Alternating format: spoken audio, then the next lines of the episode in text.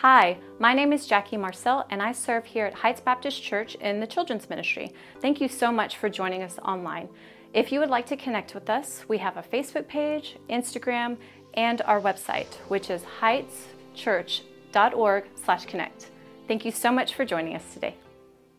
In the movie The Sixth Sense that came out in 1999, uh, it, was just a, a, blockbuster smash when it came out uh, almost in the year 2000. In that movie, The Sixth Sense, Bruce Willis played a child psychologist and he was working with Haley Joel Osment, who was a child uh, in the movie.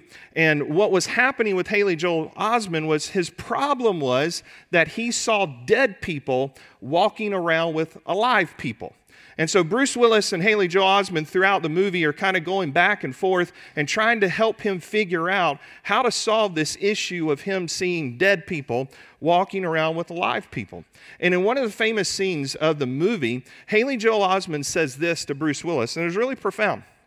He said it this way He said, The problem with dead people is they only see what they want to see because they don't know they're dead yet. The problem with dead people is they only see what they want to see because they don't understand they're dead yet. The problem with some churches today is they only see what they want to see. They don't know that they're dying or are dead. The problem with some people today is they only see what they want to see.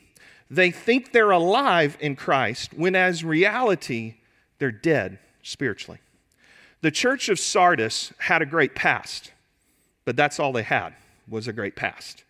The area of Sardis, the, the town of Sardis, was one of the oldest uh, founded air, uh, towns in the province of Asia, which is modern day Turkey. It was founded in 1200 BC. And the town uh, of Sardis had a glorious past. They were known for their wealth, they were known for their politics, they were known for their sin. Right? Sardis would have kind of been the Las Vegas of the day. What happened in Sardis, what?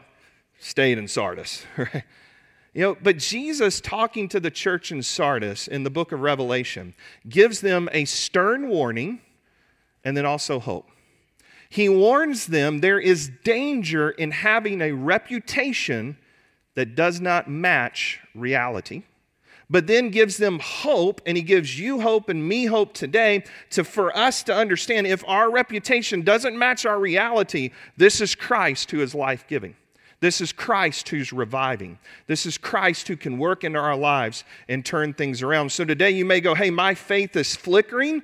Well, then I'm going to introduce you to Jesus who says, I can make that light shine. Maybe today you go, look, I, I don't even know if my light's on. I, don't, I don't even know if I'm a believer in Jesus Christ. Good news is I'm going to introduce you to one who says I can turn that light on. So I want you to meet the church of Sardis this morning. Revelation chapter 3 is where we're going to be. Uh, if you have a Bible, you're going to physically open or an app, you're going to click onto your screen. Revelation chapter 3 is where we are. And when you find that passage, if you don't mind standing one more time here as we read the Word of God together, we're going to pick up in chapter 3 in verse 1. We do this just to honor the reading of the Word of God. That's why we stand. It is Jesus who gives John the words to write this vision to the churches throughout Revelation, these seven churches verse 1 writes this And to the angel of the church in Sardis, write, The words of him who has the seven spirits of God and the seven stars. I know your works. You have the reputation of being alive, but you're dead. Verse 2 Wake up and strengthen what remains and what is about to die, for I've not found your works complete in the sight of my God. Remember then what you've received and heard Keep it, verse 3 tells us, and repent. If you will not wake up, I will come like a thief, and you will uh, not know at what hour I'll come against you. Jesus says this in verse 4 Yet you still have a few names in Sardis. People have not soiled their garments, and they will walk with me for uh, a while in white, for they are worthy. To the one who conquers will be clothed thus in white garments, and I'll never blot his name out of the book of life. I'll confess his name before my Father and for his angels. And he who has an ear, let him hear what the Spirit says to the churches. And we believe this is God's word. You may be seated. When we come into the church of Sardis in verse 1, Jesus says, I know your works. I know your reputation. And what you see out of Jesus is this is Jesus who is life giving. He says, I know your works. You have the reputation of being alive, but you are dead. What's interesting about the church of Sardis is there's only two times out of these seven letters uh, in which there's only two, and Sardis being one, where Jesus doesn't say, That a boy. Good job. You're doing great over here, right? I mean, this is one of the churches that doesn't get any kind of praise. It's just Jesus saying, Look, I know you have a reputation of life, but you're dead. But here's what I love about Jesus is the way he starts out that verse. Is he says here, I am the one who has the seven spirits of God and the seven stars. Revelation chapter 1 verse 4 identifies the seven spirits of God as the Holy Spirit. Revelation chapter 1 verse 16 the seven stars that is the church. And we're told in Revelation 1:16 that it is Jesus that holds the seven stars in his right hand. So Heights Baptist Church, Jesus is holding us in his right hand. You as a believer in Jesus Christ, Jesus is holding you in his right hand. That should bring you comfort today. That should bring you peace. That should bring you joy. In a uh, you know, a world that's shaking, in a world that's constantly changing, the constant in your life and your relationship with Jesus is saying, Jesus, I've got you. I've got you, Mary. I've got you, Sue. I've got you, John. Uh, I've got you, Billy. I've got you in my right hand. But the way I like to think about it, just in my imagination, is that in his left hand, he has the Holy Spirit, the seven spirits of God. So here we are in the right hand of Jesus. Here Jesus is with the left hand of the Holy Spirit. And there are times our lamps flicker. There are times our light doesn't burn as bright as it should in our lives for Christ. And what we need at those moments are revival. We need an awakening. We need Christ to do something in our lives. So, in my just imagination, I think of it this way Jesus, you've got me in your right hand. You got the Holy Spirit in your left hand. I need you to work in my life. Put your hands together. Bring them together, Jesus. Revive me. Bring life again. Open me up to the things of the Word of God. Help me to see things fresh and new. Give me energy for you. Again, Jesus, put those hands together. Fill me with your Spirit, Ephesians 5 31 tells us. But notice the reputation of the church is that they are alive, but Jesus says your reputation doesn't match your reality, you're dead. All right, so this is a reputation of a church that's got a good reputation in the community. Man, they, they do all kinds of stuff, people of Sardis would say. Yeah, they, they do vacation Bible school. They do fall festival, right? Man, they, they, got a, they got a worship band and a choir that, whoo, man, you're not going to find anyone better, right? That's what the community's saying. The preacher's not too long on a Sunday morning, doesn't rabbit trail often. Like, he's passable, but man, let me tell you about the youth group, right? Let me tell you about the kids' ministry. Like, that's the reputation in Sardis. But Jesus says your reputation doesn't match your reality. In reality, you're spiritually dead as a church. What are signs? If we had to kind of just come up with a list, and we'll come up with a short list, what are, what are some signs you think of a, of a dead or a dying church? What would be some markers along the way where we'd have to go, whoa, whoa, whoa, hang on, let's, let's kind of look at that. What are some signs of a dead or a dying church, you think? Just, I just want you to kind of rattle some things in your brain as I'm going to talk out loud with you. Here's one sign, I think, is first, the mission of making disciples takes a back seat to the maintenance of the church. So, one surefire sign of a dead or a dying church is the mission of making disciples. It takes a back seat to the maintenance of the church. That means this well, we can't do it that way. We've never done it that way before.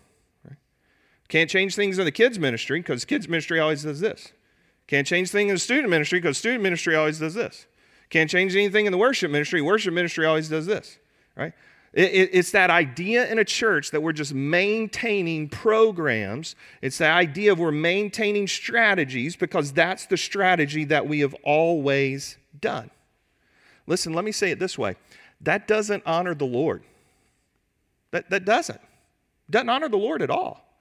You know why? It doesn't invite the Lord in the process. It's just maintaining. Hey, God, we got it. We, we got our calendar. We know what we're doing. We've been doing it this way. Instead, what happens is making disciples that mission, it takes a backseat to the maintenance of the church. It's a surefire way of knowing that you're dying as a church or you're dead as a church because it's not seeking, Lord, where do you want us to go? God, how do you want us to engage a new culture around us? Lord, how do you want us to make disciples today? Maybe making disciples today is not the way we used to make disciples. Maybe we've never been a part of planting churches as a church, but now we need to start planting churches as a church. Maybe we've never been a part of doing this, but Lord, you're calling us to do this, right? And so, a surefire way to know you're dead or dying as a church is if making disciples takes a back seat to maintenance. I wrote down this one too. Let me see if you agree with this.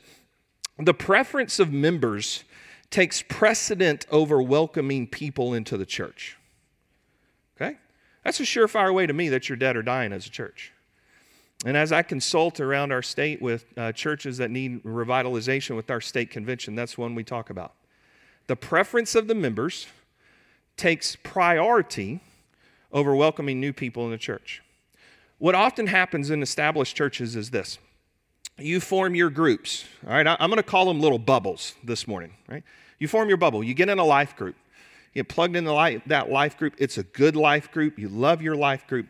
Well, then, as a life group, you kind of put a bubble around yourselves. And listen, in your life group, you have found life, you have found hope, you have found friendships, you have found peace, you have found joy. You have people that serve you, and you get to serve them. And that is all fantastic. Don't get me wrong. That's what we need in our churches. It's how disciples are made, right?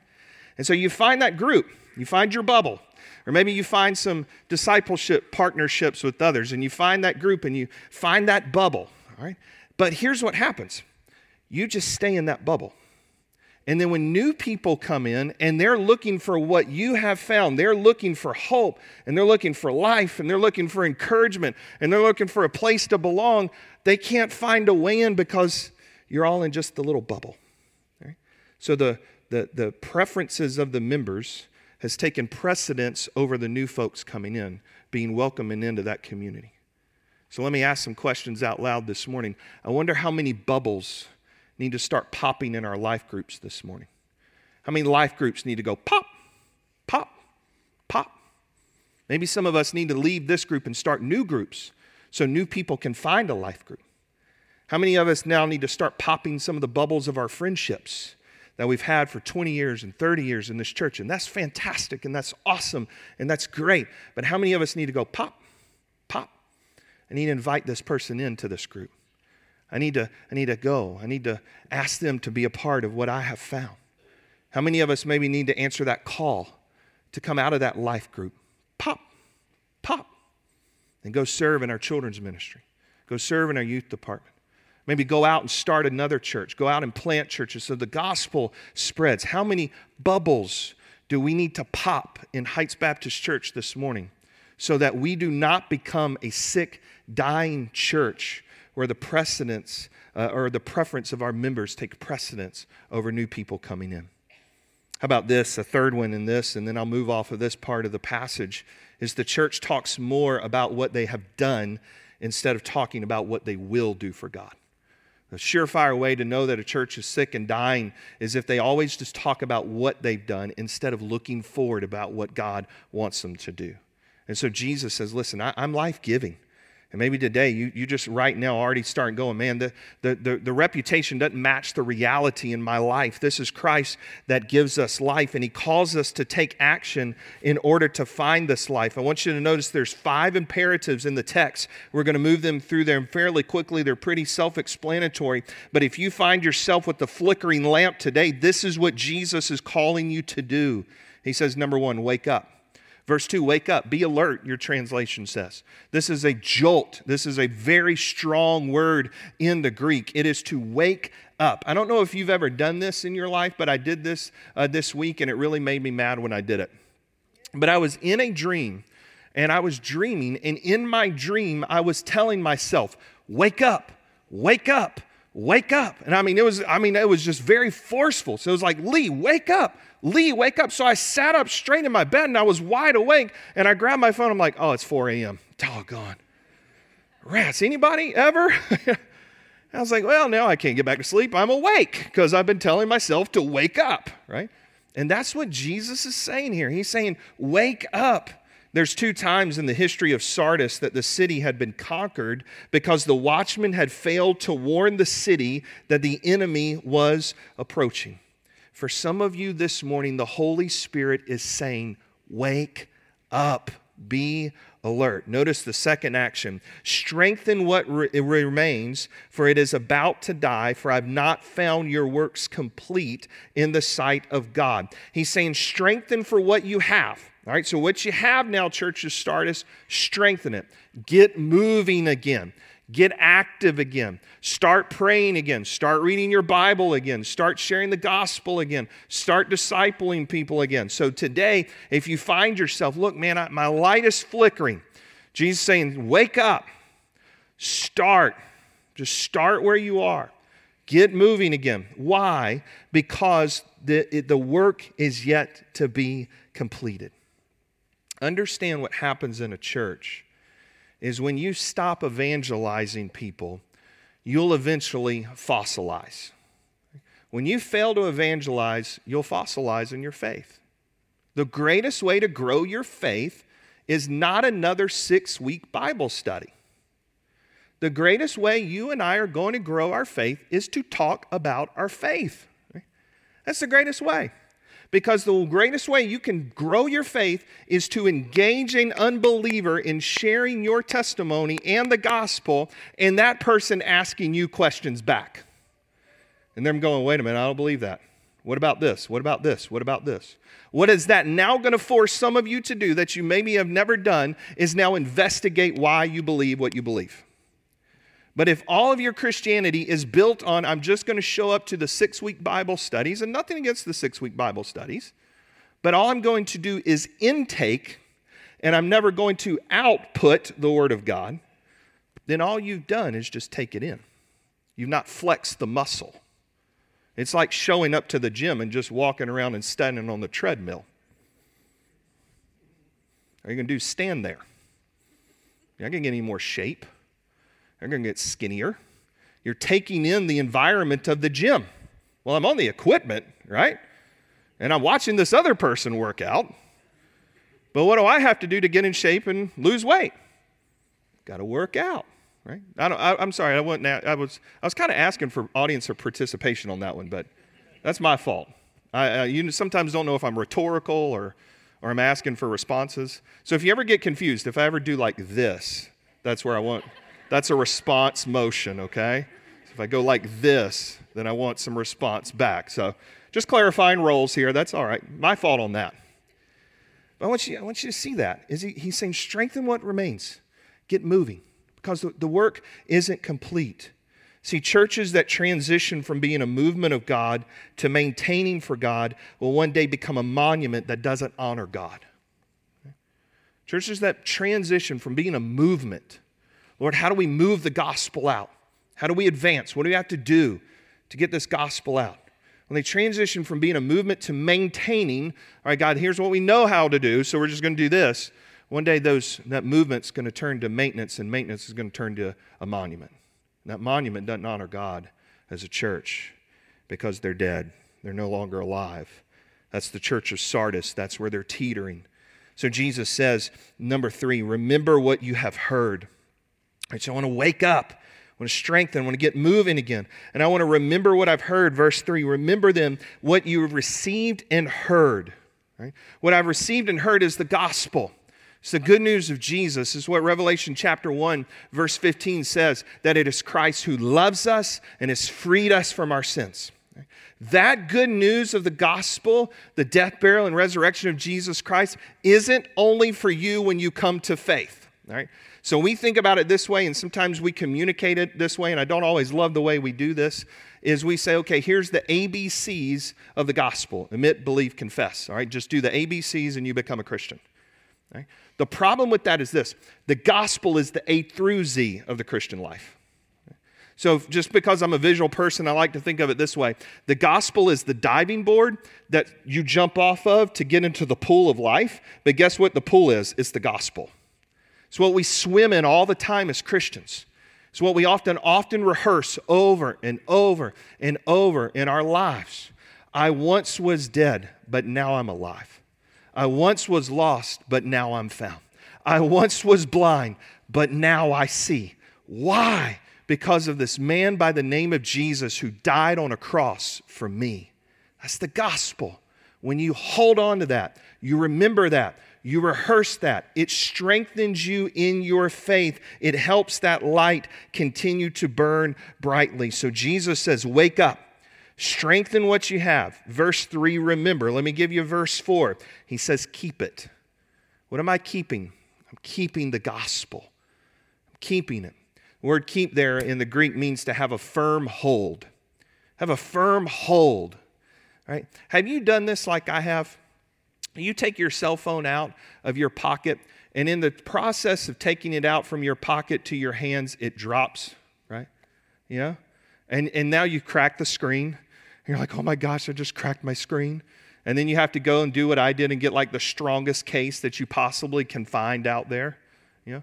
What have you learned when you drop that phone? Next time you're taking it out of your pocket, what are you doing? You're keeping a grip on it, right? You're keeping a firm hold on it because you don't want to drop it. In Christian life, that's the gospel. I don't want to lose it.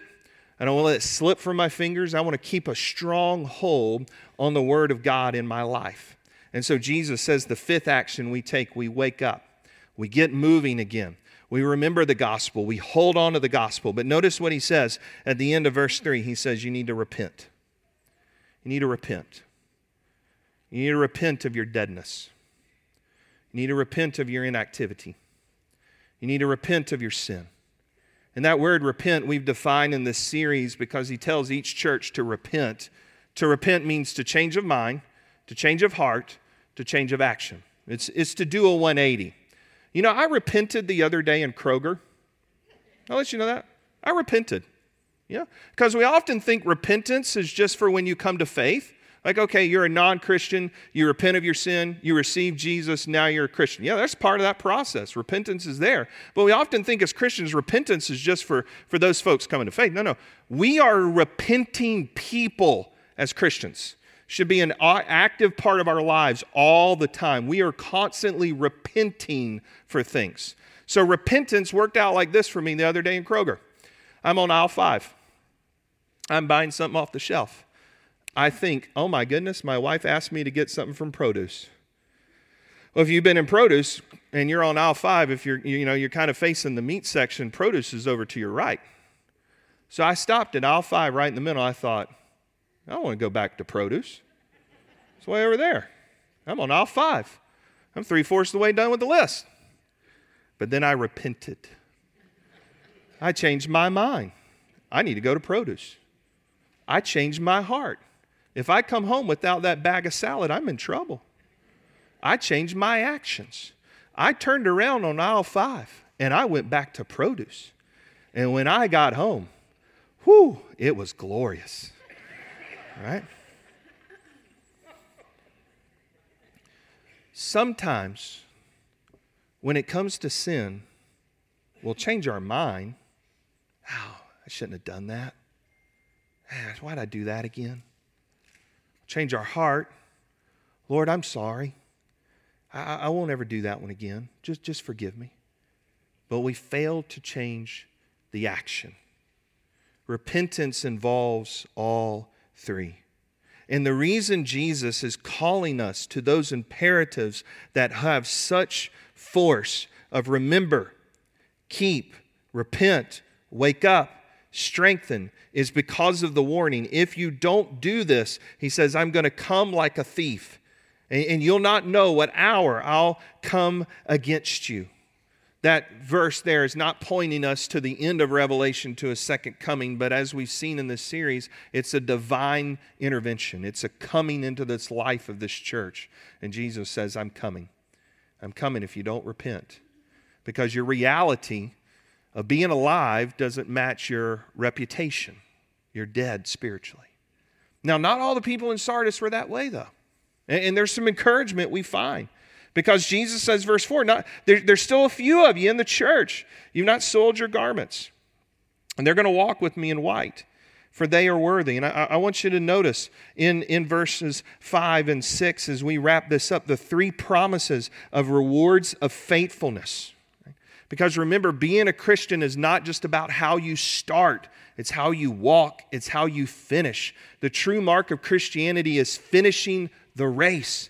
And so Jesus is telling them, and he's telling you and he's telling me, stay faithful. Stay faithful, Heights Baptist Church. Stay faithful as a Christian. Keep on running because here's the reward. When you finish your, your walk with Christ, when you finish your reward with faith, he says the first reward is this the one who conquers, verse 5, is clothed in white garments.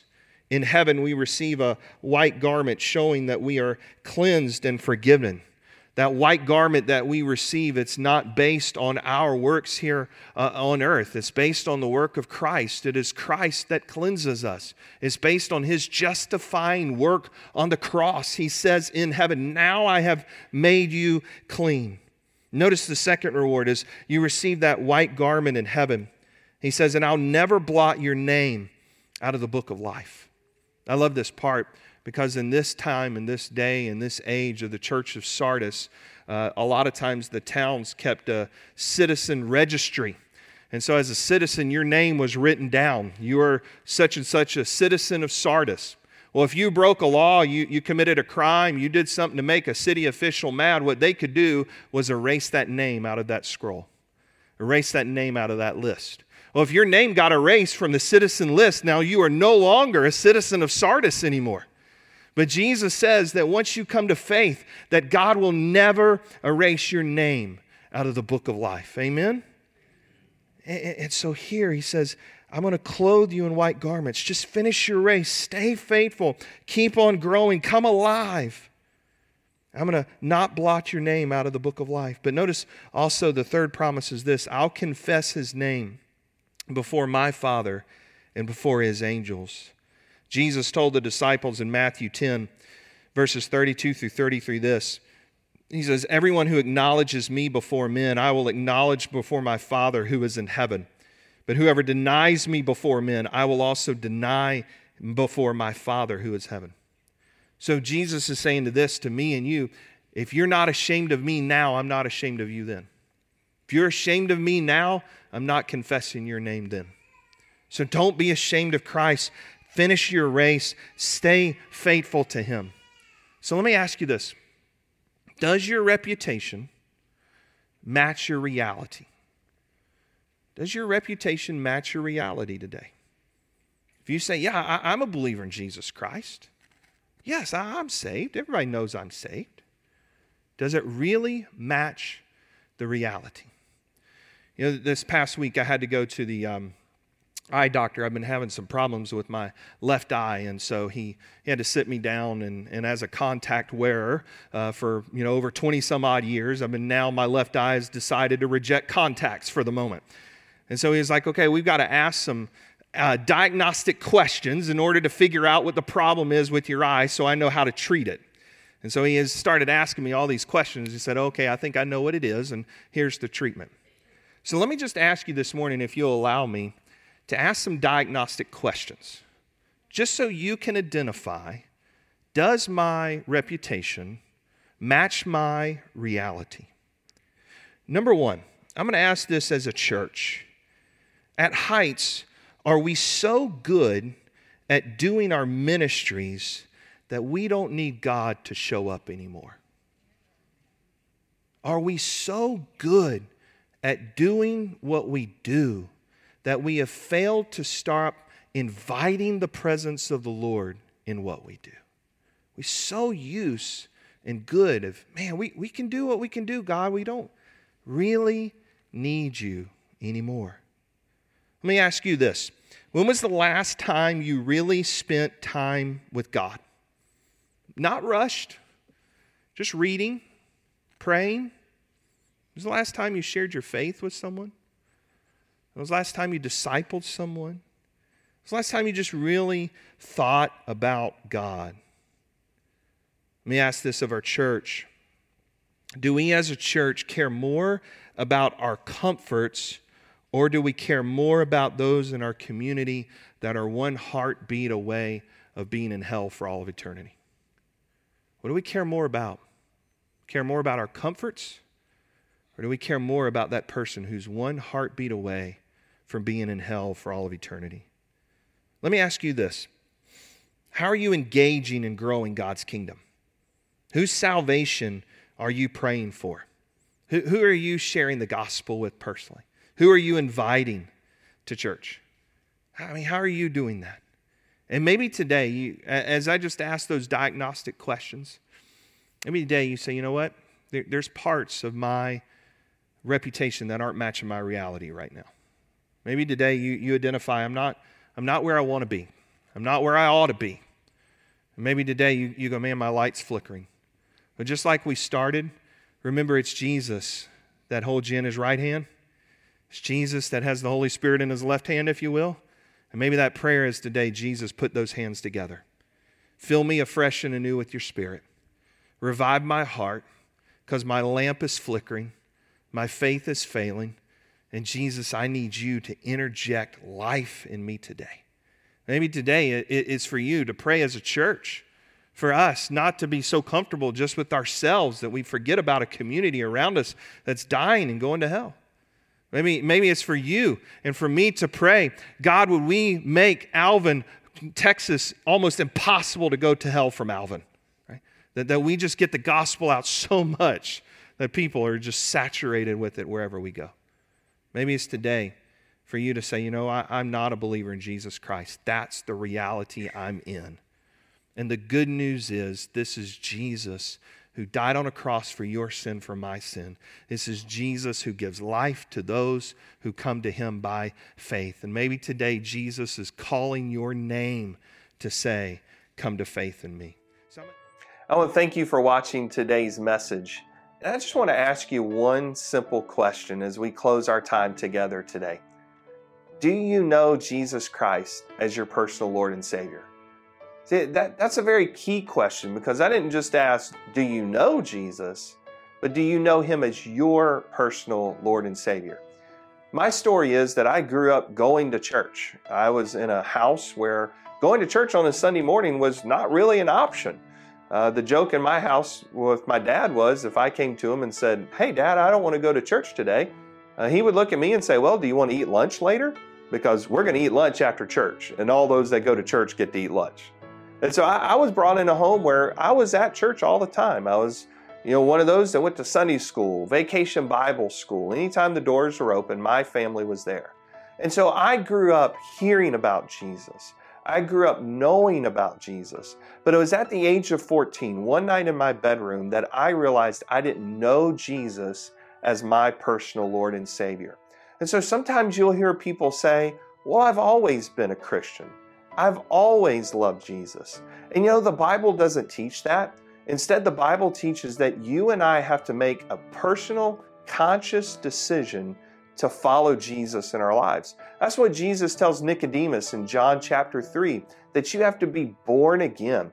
That there has to be a time in your life where you said, Yes, I am now a follower of Jesus Christ. And so I'm going to ask you that question again. Do you know Jesus as your personal Lord and Savior? Have you made that decision in your life to follow Him by faith? And so one night in my bedroom, like I said, it was in the month of August, I decided as a 14 year old, right then and there, I was going to be a believer in Jesus and I placed my faith and trust in Him. And maybe right now, where you are, you're ready today to say, I want to be a believer in Christ, to have my sins forgiven, to know that I can have a relationship with God now that lasts throughout all of eternity, so that when I die, I go to heaven to be with Him because I've trusted in what Christ has done for me. So I'm going to lead in a time of prayer. And if you're ready today, right where you are, to become a believer in Christ, you can pray along with me because God knows our hearts, and that's what's key in this. But you may not know how to form the words to say. So let me just form some words with you and just pray right now. Father God, I am ready to become a believer in Jesus. Right now, today, I trust Jesus as my personal Lord and Savior. I confess my sin to you, and now I'm ready to follow Christ as the one who's forgiven me of my sin, dying on the cross for me, being raised from the grave to forgive me and give me new life. Thank you, God, for loving me. Friend, I want to just thank you. If you've prayed with us today, we want to hear from you. You can let us know that by going to heightschurch.org slash connect. There's going to be a decision button right there on the website that you can fill out a very short form that's going to come right to me.